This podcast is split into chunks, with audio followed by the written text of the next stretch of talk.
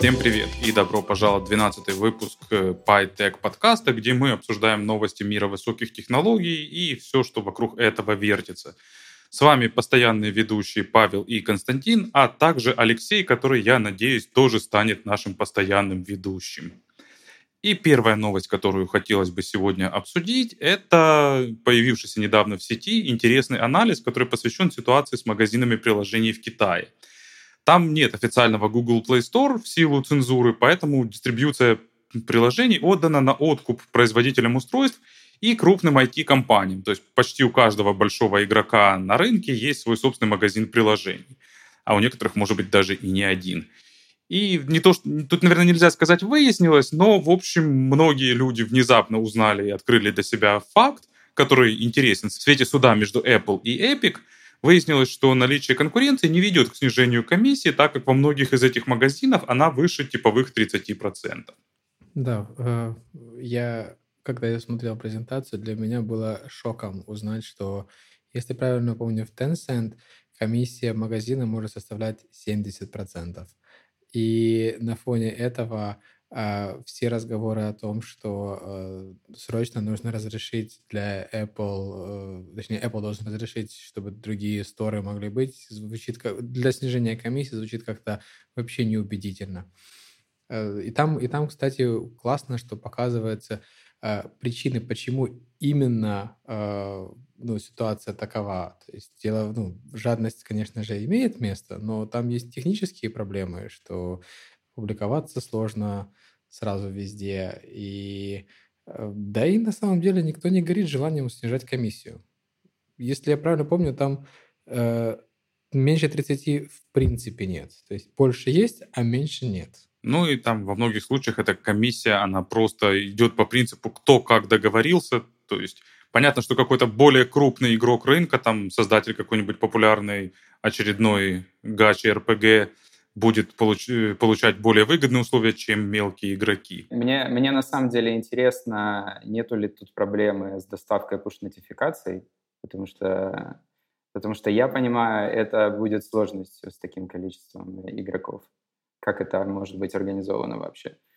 Хаотично и адски. И, в общем-то, там проблема в этом и есть и она еще, то есть каждый, каждый пушает как может, при этом все вешают в память свои отдельные приложения, но при этом там все усугубляется еще тем аспектом, что э, многие из этих магазинов приложений друг с другом конфликтуют, пытаются выбить конкурента из памяти, заблокировать ему доступ и так далее. То есть идет активная война. Там, допустим, э, производители смартфонов добавляют функцию, которая называется оптимизация производительности, которая киляет всех конкурентов из памяти, потому что как бы делать это по умолчанию нельзя, но можно предложить пользователю, а давай мы улучшим производительность твоего телефона, и в целом это правда, потому что производительность реально улучшается, но, скажем, попутно выигрывается, скажем, бонус для себя. И как бы пуши часто не доходят, то есть надежности, гарантии, ничего в этом нет. Выигрывает сильнейший. Скорее тот, кто лучше договорился. Ну, он в итоге станет сильнейшим, конечно, но мне, мне из э, тоже интересных, э, интересных последствий, интересных следствий здесь показалось то, что э, поскольку у стора нет, э, нет, нет, то есть в сторе чем больше приложений, тем лучше. Э, ему нужно воевать за девелоперов. Соответственно, э, не в интересах стора делать какую-либо строгую модерацию, да и вообще модерацию приложений – и как следствие э, можно, ну и то, что сейчас происходит, э, качаем приложение конкурента, меняем свои рекламные айдишки, заливаем в другой стор, вуаля, теперь у меня есть приложение, которое называется точно так же, паразитирует на бренде, только реклама теперь моя. Э, шикарный способ, и нет инцентив с ним бороться, потому что стору-то все равно. Более того, некоторые сторы сами это просто делают. То есть там у тебя маленький стор, но тебе нужны приложения. Это вообще прекрасно ты просто парсишь сторы конкурентов и как бы перепубликовываешь э, приложение к себе. Все это умножается или усугубляется, скажем, вольным отношением к авторским правам в китайских и практикой их рассмотрения в китайских судах, которая тоже зачастую, в принципе, строится по принципу, там, да, какой-нибудь там условный Tencent добьется своего, а вот какая-нибудь мелкая студия, ну, там, перспективы у нее очень низкие. И поэтому разработчикам приходится, конечно, там страдать и мучиться. То есть вовсю идут, э, в ход идет использование WebView, то есть большой кусок приложения, просто, скажем, встроенный в него фрагмент сайта, динамический, динамическая подгрузка кода, обфускация, проверка цифровых подписей. В общем, там идет борьба за каждую возможность защитить себя но всегда проигрываешь. Все то, что мы видели в приложениях для десктопов э, в 90-х, я так понимаю, вот только, только с раз, разницей, что старов тогда не было, э, и все те же самые методы защиты. Э, и, честно говоря, еще до того, как я видел этот э, репорт, э, ну, когда мы обсуждали это, э, моя точка зрения была, что комиссия не может снизиться, Потому что у компании, которая хочет, может делать работу аналогичную той, которую делает там Apple или Google по продвижению приложения, по обеспечению качества, э, весьма высокие издержки на всю эту инфраструктуру. И э, если ты конкурируешь с кем-то, кто берет 30%, то с какой радостью должен брать меньше 30%, потому что у тебя в любом случае на старте издержки будут выше, ну точно выше, э, чем, чем у того, где инфраструктура есть уже. И обсуждая это с коллегой на днях, э, мы пришли к выводу, что ну, в Европе могут решить очень просто. А всегда есть государственные дотации для того, чтобы э, сделать, собственно, независимый стор. Ну, посмотрим, посмотрим, как это будет. Э, если честно, перспективы для консюмера, мне кажется, сомнительными. Ну, видишь, тут на самом деле Apple обвиняли в том, что они там капиталистические свиньи, которые там монополизировали рынок. Но по факту получается, что вот как раз э, в Китае дикий капитализм, а у Apple это, в общем-то, очень даже социализм с равными правами для всех и равными возможностями. И как бы вот это, наверное, единственный случай, когда социализм работает лучше. Ну, тем более людей в Китае больше, и ну, можно сделать дешевле, собственно, ниже комиссию. Тем более я вот вспоминаю, как работает Apple, когда даешь э, приложение на ревью, как, дол- как долго они работают э, и выясняют, все ли с ним нормально. Я не знаю, мне кажется, 30% это слишком много. Да, тут просто слушатели подкаста не видят, как у Леши дергался глаз, когда он рассказывал про отдачу приложений на ревью. Для него это больная тема. Но на самом деле тут еще один аспект, который меня как условно как пользователя Apple интересует и который мне у Apple нравится, это то, что Apple, имея единственный контроль над стором, выступает единственным арбитром и единственным способом разрешения проблемы.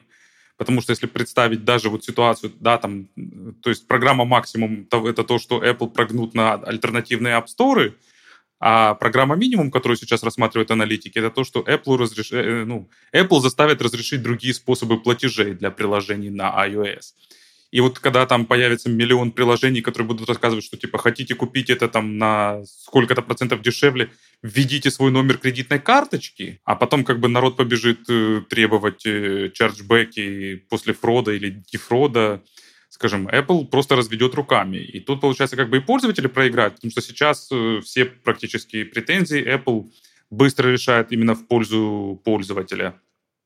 И проиграет сама Apple, которая, скажем, на которую упадет гнев за то, за что, чего они не контролируют. Если я не ошибаюсь, то Spotify и э, Skype можно покупать э, на сайте и использовать в приложении подписку. И мы в одном из проектов пытались провернуть подобную модель, но, видимо, мы были слишком маленькими по сравнению со Spotify и Skype. У нас не прокатило этого, к сожалению. Я думаю, если такие изменения а, войдут в силу, то будет, будет очень здорово. Ну, на самом деле, тут можно еще много чего обсуждать, но время у нас, к сожалению, не настолько глобальное, поэтому давайте двигаться к следующей теме, а к этой можем еще вернуться в следующих подкастах, потому что тут есть что обсудить.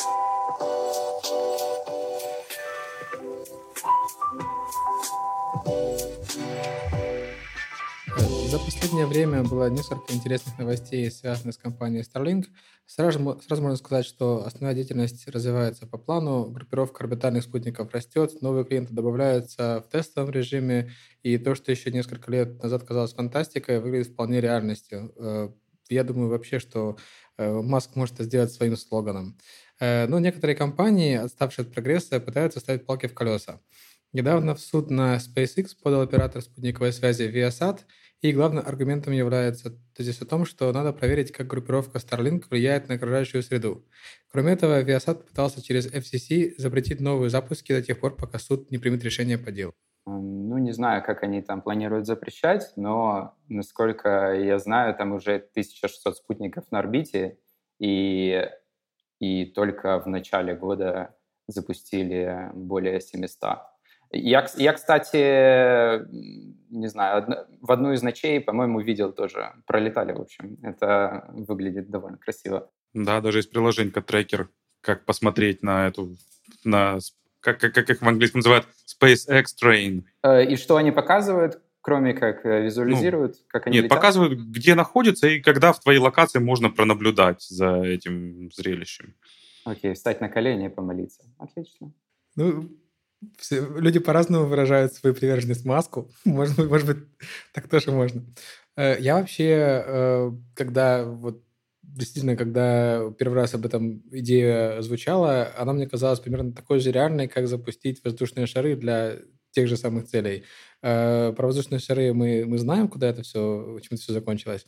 Я думаю, что у Маска будет аналогичная успешность. Но нет, э, я вот буквально э, недавно мы обсуждали, я зашел на сайт и даже был вполне готов подождать до, до 22 года, когда Starlink появится в, наш, в нашей в нашем регионе для того, чтобы потестить. Единственное, что меня немножко в этом останавливает, то что э, ну, проблемы со связью-то нет, э, и я не живу в rural region, вот, но э, и что мне было интересно быть независимым от э, каких-либо вообще каналов э, связи, вот кроме спутникового. Э, но э, у Starlink написано, что это subject to regulatory approval, что, в общем-то, логично, с одной стороны, а с другой стороны убивают эту вот идею независимости от э, всего локального. А может, вы напомните, какие, о каких скоростях там вообще идет речь и какая зависимость от погоды, есть ли она вообще?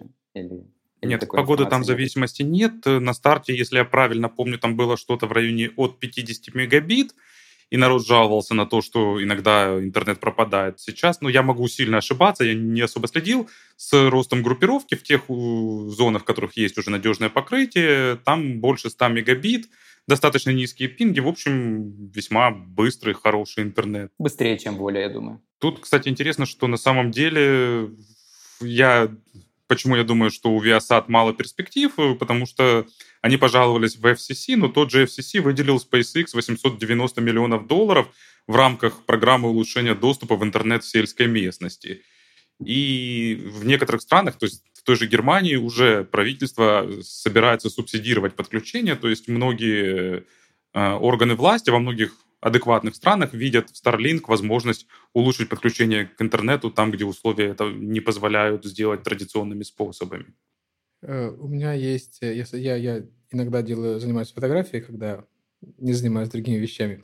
И э, в, в э, фотогруппах, там, где там, люди постят разные прикольные фоточки, чаще всего там, ну, то, что мне интересно, там, астрономия, э, начались обсуждения о том, что э, фотки портят. Э, мы хотим, хотим сфотографировать такие-то, так, такую-то часть, такое-то время, а там летают спутники Илона Маска, и будет становиться все больше и больше, и вообще куда катится мир. Э, я знаю, что у некоторых астрономов аналогичная э, есть обеспокоенность. Это, от астрономов это выглядит странно, потому что, как где-то это я читал, была хорошая фраза, что профессиональные астрономы не смотрят в оптический телескоп. Они занимаются совершенно другими, используют совершенно другие способы исследования звездного неба. Э, ну, в первую очередь радио, там, и, и, и поэтому то, как, как летают спутники Илона Маска, для астрономии, в общем-то, не имеет никакого значения. Но, тем не менее, жалобы есть. Видимо, на, в эту же сторону решили покопать Viasat про окружающую среду. Я надеюсь, что это никак не повлияет. Ну, насчет э, профессиональных астрономов тут я немного не соглашусь. Я когда-то в Николаевской обсерватории был на экскурсии. То есть понятно, что это там не острие передовой науки, но тем не менее люди занимаются полезным делом именно в области астрономии. И оптические наблюдения до сих пор часть их работы и программы. Но тут, скажем, я смотрю на это немного с другой стороны. Даже если там спутники эти будут мешать, я, кстати, уверен, что цифровые астрофотографии особо они любительской мешать не будут, потому что их, конечно, много там, когда мы думаем, там, сколько там, 4-6 тысяч, но по факту, когда они будут равномерно разбросаны по небу, это не будет такой особой проблемой. Ну или в крайнем случае это будут фотографии серии там спутник э, Space э, Starlink пролетает на фоне там Луны, например. Вот. Но, скажем, для классической астрономии, я думаю, что это просто послужит толчком к переходу на телескопы, которые находятся за пределами Земли. Они жутко дорогие. Ну, в смысле, они время, время для них э, жутко дорогое, поэтому э, такое. А, а, а про фоточки там, там друг, немножко другая жалоба. Э, там жалоба о том, что э, есть же там способ расчета, какая должна быть у тебя длина экспозиции для того, чтобы звезды не размазались. И вот некоторые звезды иногда размазываются, потому что они не звезды, а спутники. Ну, Photoshop поможет. Там была рекомендация такая же, типа, ребята, не жалуйтесь на прогресс. Скажем так, я думаю, что быстрый интернет, условно, для, ну, там, может быть, не для всего человечества, но для всех, да. для большой части человечества он важнее, во-первых. И на самом деле, мне кажется, что, в принципе, вот развитие того же SpaceX, и, наверное, хотелось бы, чтобы у него появился какой-то конкурент, хотя этим пока особо не пахнет, оно все очень сильно в проекте. Та же Viasat собирается запустить один спутник для связи в США в следующем году, который они там разрабатывали до этого 4 года. Но мне кажется, что именно SpaceX станет вот этим следующим изменением, то есть как вот локальные сети, да, изменили наш способ доступа в интернет первый раз, да, когда мы там с модемов пересели на локалки. Второе изменение — это появление адекватного, быстрого мобильного интернета, то есть там некоторые страны от этого отстали, но уже тоже более-менее нагнали. И вот я думаю, что SpaceX и спутниковый интернет — это вот следующий большой шаг, и который, к счастью, случится уже не в таком отдаленном будущем. И, наконец-то, в море будет нормальный дешевый интернет. Mm-hmm. Ну, кстати, Маска там с судами есть некоторые проблемы. Тот же Безос пытается через суд остановить, э, отменить победу Маска на тендере НАСА на полеты к Луне. Хотя как и Viasat, э, Безос со своей космической программой сильно отстал. У них пока ничего нету, а у SpaceX, в принципе, уже идут испытания большей части необходимого. У Безоса есть главное, у него есть Вашингтон-Пост. Ну, Безос настолько, мне известно, тратит свои деньги, чисто свои, и просто не любит э, на публику показывать свои результаты. И там, где 70 запусков у SpaceX, у Безоса 14 или 11, э, если не изменяет память. Ну, в общем, намного меньше. Ну и он не так публичен в этом плане. Он просто на крипте, на, на крипте не торгует, не, не, не зарабатывает.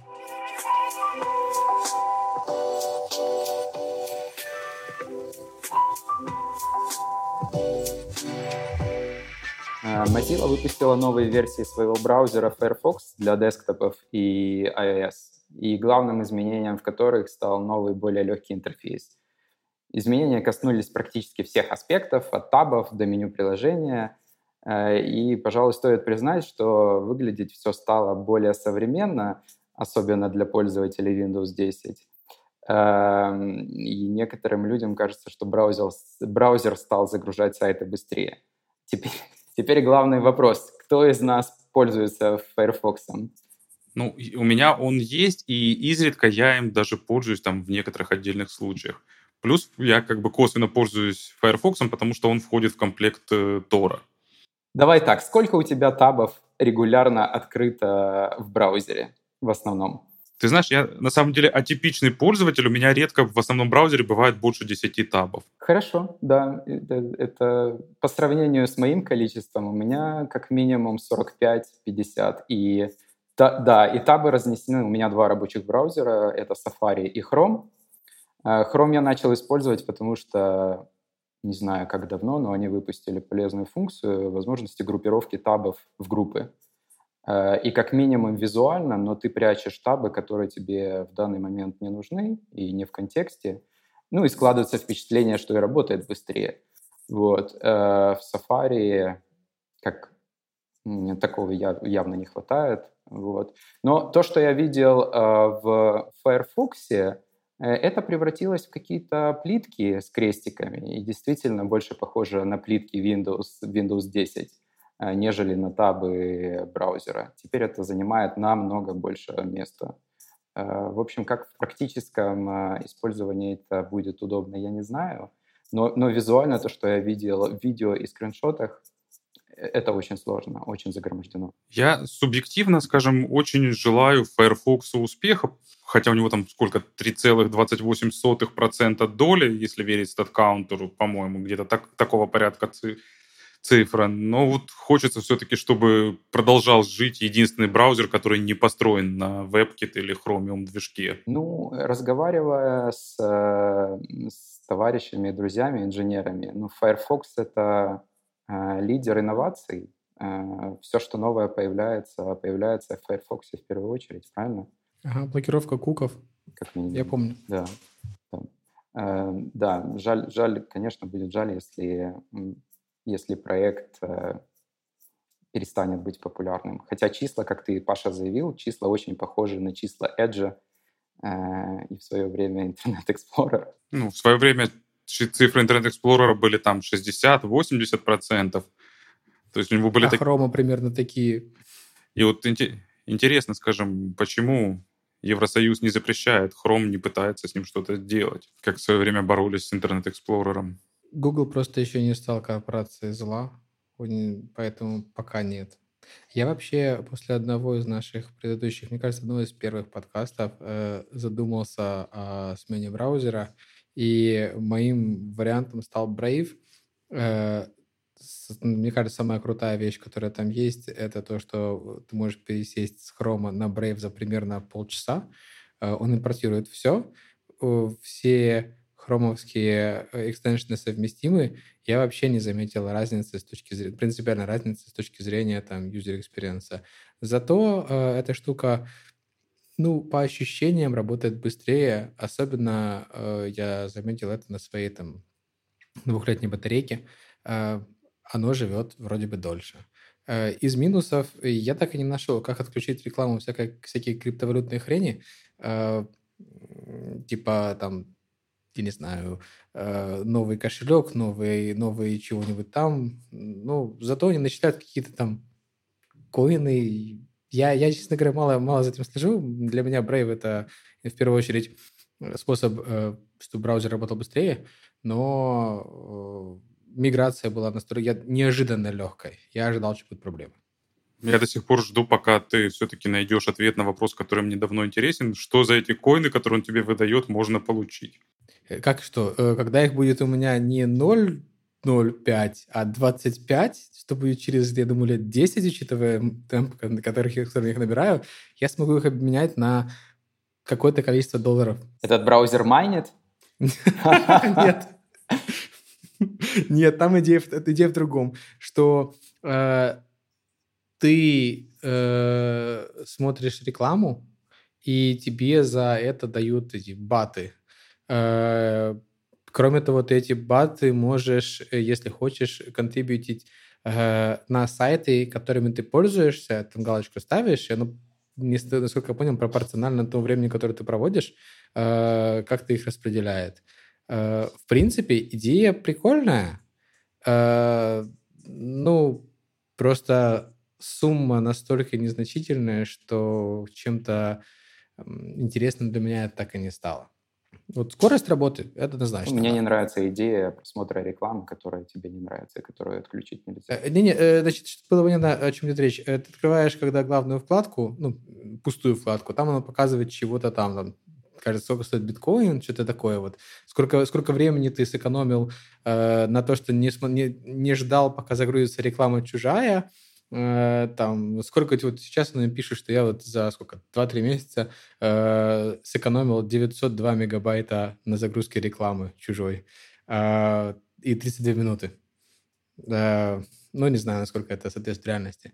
Вот. А то, что меня раздражает, они всплывают, есть там раз, два, иногда три раза, может, в день всплывает э, обычный notification style, там NordVPN или чего-нибудь такое. Э, согласен, это не самое лучшее, что может быть, и я так и не нашел, отключается ли это вообще. Но это не настолько большая проблема, как была, допустим, у меня с Chrome. Собственно, моя идея слезть состояла не в том, что я хотел батов заработать, но потому что я хотел, э, чтобы оно работало шустрее. Оно вроде бы как работает не шустрее, но, возможно, это субъективное ощущение. Хорошо, на счет три называем свой рабочий браузер. Раз, два, три. Safari. Safari. Brave. Ну, я использую Safari, просто как бы я виден эффект, когда ты с Chrome перешел, ну, я, не ты, я, я перешел с Chrome на Safari, но вот стал работать, ну, где-то минимум на час больше среднем. Я, я, я, знаю, я знаю это все. Э, я вообще считаю это заговор, потому что они работают на абсолютно одинаковом движке Chromium для рендеринга. Э, я не знаю, как это может быть, но неважно. Э, главная причина, почему я не пользуюсь Safari, состоит в том, что он не поддерживает нормальное количество экстеншенов, в отличие от Chrome. Публиковать экстеншн в Safari — это, мягко скажем, очень сложно, ну и поэтому их там нет. Ну как нет? Они есть, но они именно, скажем, с моей точки зрения, именно те, которые нужны. Костя, наверное, рассматривает э, рассматривает с той стороны, чтобы построить экстеншн и каких Это мы тоже, это... Леша, Леша, я был на всех, это я тоже делал. Я делал экстеншены э, как pet projects, как э, я делал экстеншены, давайте так, я делал экстеншены под Firefox в 2011 году, когда язык экстеншена был там JavaScript и XUL, ZUL, ну, типа XUL. А, это была, кстати, очень прикольная инновационная вещь до вообще до, до всего того, что сейчас есть. Но, э, ну и тогда мы тоже какие-то реворды э, давали пользователям за то, что они где-то ходили по сайтам. Я, честно, механику не очень помню. Вот, но так что у меня длинная такая история с экстеншенами. Но нет, здесь я рассматриваю исключительно как пользователь. Вот там есть экстеншены там, для чего-то парсинга, есть экстеншены для, э, там, не знаю, честно говоря. Наверное, для Evernote должен быть экстеншн в, э, в Safari, э, там, для календаря и так далее. Кликер, ну, в Evernote кликер только веб-страниц, насколько я помню. Ну, ну, здесь, в общем-то, тоже не, не то, что там прям какой-то мега. В общем, я просто, э, когда смотрю на количество всяких прикольных штуковин, которые есть под Gmail, к примеру, ну, в Safari нет большей части этого. А причина, почему их там нет, во-первых, сложно публиковать, а во-вторых, нафиг не нужно.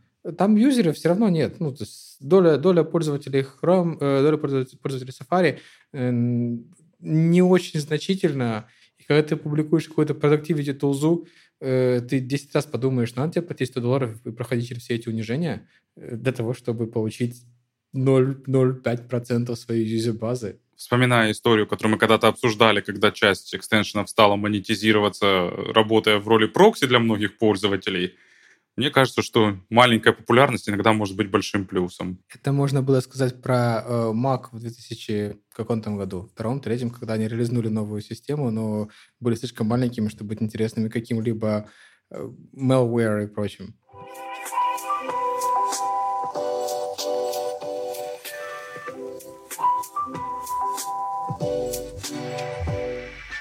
Следующая новость будет локальной. Верховная Рада Украины, да продлятся их годы в вечности, приняла закон об обложении налогом на добавленную стоимость 20% онлайн-услуг компаний нерезидентов. Подано это было под соусом выравнивания условий налогообложения для резидентов и иностранных компаний. Но, в общем-то, очевидно, что этот налог просто ляжет на плечи конечных пользователей и приведет к росту цен на все услуги и подписки. Очень интересно, что для того, чтобы выравнивать условия налогообложения, не убрали налог для резидентов, а добавили его для иностранных компаний. Но это в целом в духе современной риторики налогообложения, не только украинской. А да, я, я, я все же считаю, что всем понятно, какую цель преследует и кто преследует цель. Мы это озвучивать не будем, но явно понятно, что цена подписок и там сервисов Э, этих компаний нерезидентов, они должны повыситься. Ну, вспомним как минимум, чем, какой популярностью пользуются Google, э, сервисы Google, Google AdWords реклама, или э, сервисы подписок на, на Spotify. Э, слава богу, что они появились в Украине. Ну, цена должна повыситься, сто процентов. Или нет. Э, в Европе, в Европе сколько уже, 5 лет, 6 лет э, аналогичный закон существует, и цена на подписку в США и в Европе для большинства сервисов приблизительно одинакова.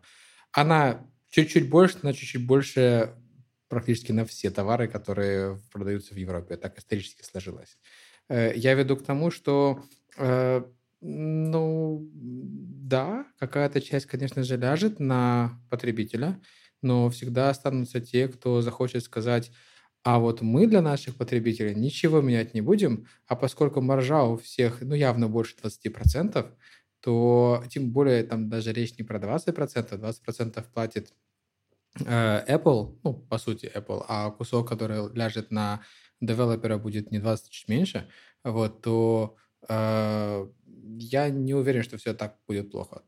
Я пытаюсь, я пытаюсь представить, как это будет организационно, если компания не резидент и у нее нету здесь офисов, э, как они собираются с них брать деньги. Все на самом деле будет именно так, и цена вырастет хорошо, если минимум на 20%, потому что, во-первых, НДС в Евросоюзе всегда был, и как бы на электронные услуги в том числе.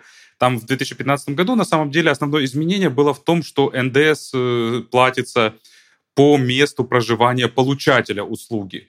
Скажем, ну, это был такой закон, направленный, там, скорее всего, против Ирландии и нескольких других там мест, в которых вот раньше, скажем, да, платили НДС по месту регистрации компании. А как бы цены тогда у них подросли местами, но там они подросли не так много, потому что компании платили и до этого, то есть там просто рост был не с нуля, не с нуля до 20. А в нашем случае это рост именно с нуля до 20, и, в принципе, нет ни одной причины для большинства компаний, почему это не переложить на плечи пользователей. Тем более, что можно посмотреть на пример России, в которой этот закон был принят там несколько лет назад, и, к сожалению, очень многие наши законы, они списаны с России, и, в общем-то, после принятия этого закона там выросли цены практически на все электронные услуги, начиная там с фотошопа и заканчивая теми же ценами в App Store.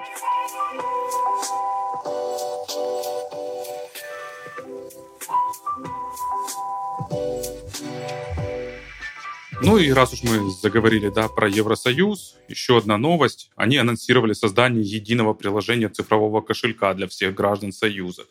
Там будут храниться электронные документы, важные пароли, учетные записи. Также очень вероятно, что это приложение будет использоваться и для дополнительных возможностей типа учета вакцинации, паспортов вакцинации и прочего. Э, как э, большой сторонник э, диджитализации всего и вся, я очень, мне очень нравится идея, что э, есть какое-то приложение или способ э, хранить э, все в одном месте. Э, если еще и можно будет паспорт не показывать, а там поднести телефончик и таким образом пройти границу, или это можно вообще шикарно. Э, здесь э, вопрос возникает скорее к тому, а что еще там будет, и какие еще данные, помимо тех, э, ну, помимо просто документов, а, там будут находиться. Потому что, а, насколько я помню, в Украине ДИА просит права на все. Ну, на все, что только может, может дотянуться. И если идти по логике, там, от, идти от мысли, для чего э, вот там приложение будет стоить wallet, да, таким вообще ни на что не нужны данные, кроме там интернета, я не знаю, нужно запрашивать пермишины на то, чтобы хранить что-то у себя локально? По идее нет, да, ты можешь так это делать. А всякие геолокации, звонки, контакты и прочее, прочее, прочее для этой цели не нужны. Э, Мое опасение ровно в том, что сначала поставим всем, а потом добавим функционала, который нам нужен. Ну, я тут еще раз пропиарю Apple. Люблю эту компанию, люблю их отношения. Доступа к звонкам в принципе нет ни у кого. Все остальное строго по запросу, тот же доступ к книге контактов. И явное требование на то, что если вы хотите опубликовать свое приложение в App Store, ваше приложение должно работать без всех пермишенов. Да, оно может работать без всех пермишенов э, до момента, пока ты в МУП пришел, например. МУП, МВД э, пришел. И, а там нужны пермишены на, не знаю, что-нибудь. Ну, в общем, э, честно говоря, как бы оно выглядит все хорошо, э, просто когда у нас есть масштаб что приложение запускается как единый, э, единый кошелек э, между 27 странами, я не уверен, что э, политика Apple относительно чего бы то ни было будет непоколебима. Но тут только время может показать, потому что, скажем, пока это все еще в, в условиях раннего проекта, то есть гипотетически это может быть и просто действительно удобный простой сервис, и может быть там, не знаю, какое-то глобальное приложение там в стиле «большой брат следит за, собой, за тобой», Но в целом, как бы, глядя на Евросоюз, то скорее это будет ближе к первой версии, ну, к первому к левой стороне этого они всего. Просто, Паш, они просто не договорятся, какой именно брат должен за кем следить. Поэтому, да, в случае с Европой, скорее всего, это будет просто продолжение кошелек. Ну и, как я сказал раньше, я фанат всяких таких штучек. Э, если оно именно так, как заявлено, это реально прикольно. Мне кажется, что на самом деле будет интересной темой для одного из следующих подкастов это обсудить про вот эти так называемые супер-апы. То есть общее приложение, там как WeChat в том же Китае, который там управляет практически всем, и почему они за пределами там, Китая и нескольких других рынков особо не взлетают? Э, взлетают, на самом деле. Просто суперприложения у нас, к сожалению, нету. Эм, я примеров не знаю, если честно. А где кроме Китая есть? Э, ну, страна агрессор. А, точно. Э, Яндекс популяризирует, да, вот у Яндекса, как я слежу за новостями, у Яндекса есть приложение, в которое они агрегируют Э, все сервисы, ну и, по сути, создают суперприложения. Э, даже на панельных дискуссиях и каких-то презентациях они посвящают этому, этому тему, их продуктологи тоже над этим работают активно. Ну, конечно, с Вичатом, я думаю, не сравнится. Э, в Вичате несколько другая идеология. Я думаю, да, стоило бы этому уделить внимание. Но стыдно признаться, Вичатом никогда не пользовался. Была практика у кого-то вообще запустить хотя бы, посмотреть, что это? Нет, это имеет очень мало смысла, если ты не гражданин Китайской Народной Республики. Я нет. Собственно, как чатом, да, я пользовался. Мне кажется, что я пользовался практически всеми мессенджерами в тот период, когда мы думали, а не написать ли нам весьма специфический мессенджер. Я, я пользовался всем. Ну, как пользовался, ставил, экспериментировал, искал каких-нибудь чуваков, с которыми можно было, было пообщаться э, без иероглифов. Ну, сказать, что какие-то остались у меня там супер впечатления, ну, чат и чат. Но я не гражданин КНР, поэтому, поэтому я не смог оценить все мощи этого приложения. Да, там же и платежи, и паспорт, и, и, и все, все, все, все, все. Там очень интересная технология платежей, которую они построили вокруг этого всего. В общем, интересная будет тема. Видите, мы уже доросли до того уровня, когда мы уже даем анонсы на следующие подкасты. Так что оставайтесь с нами, дальше тоже будет интересно. Спасибо. Спасибо, ребята. Спасибо, ребята. Всем пока.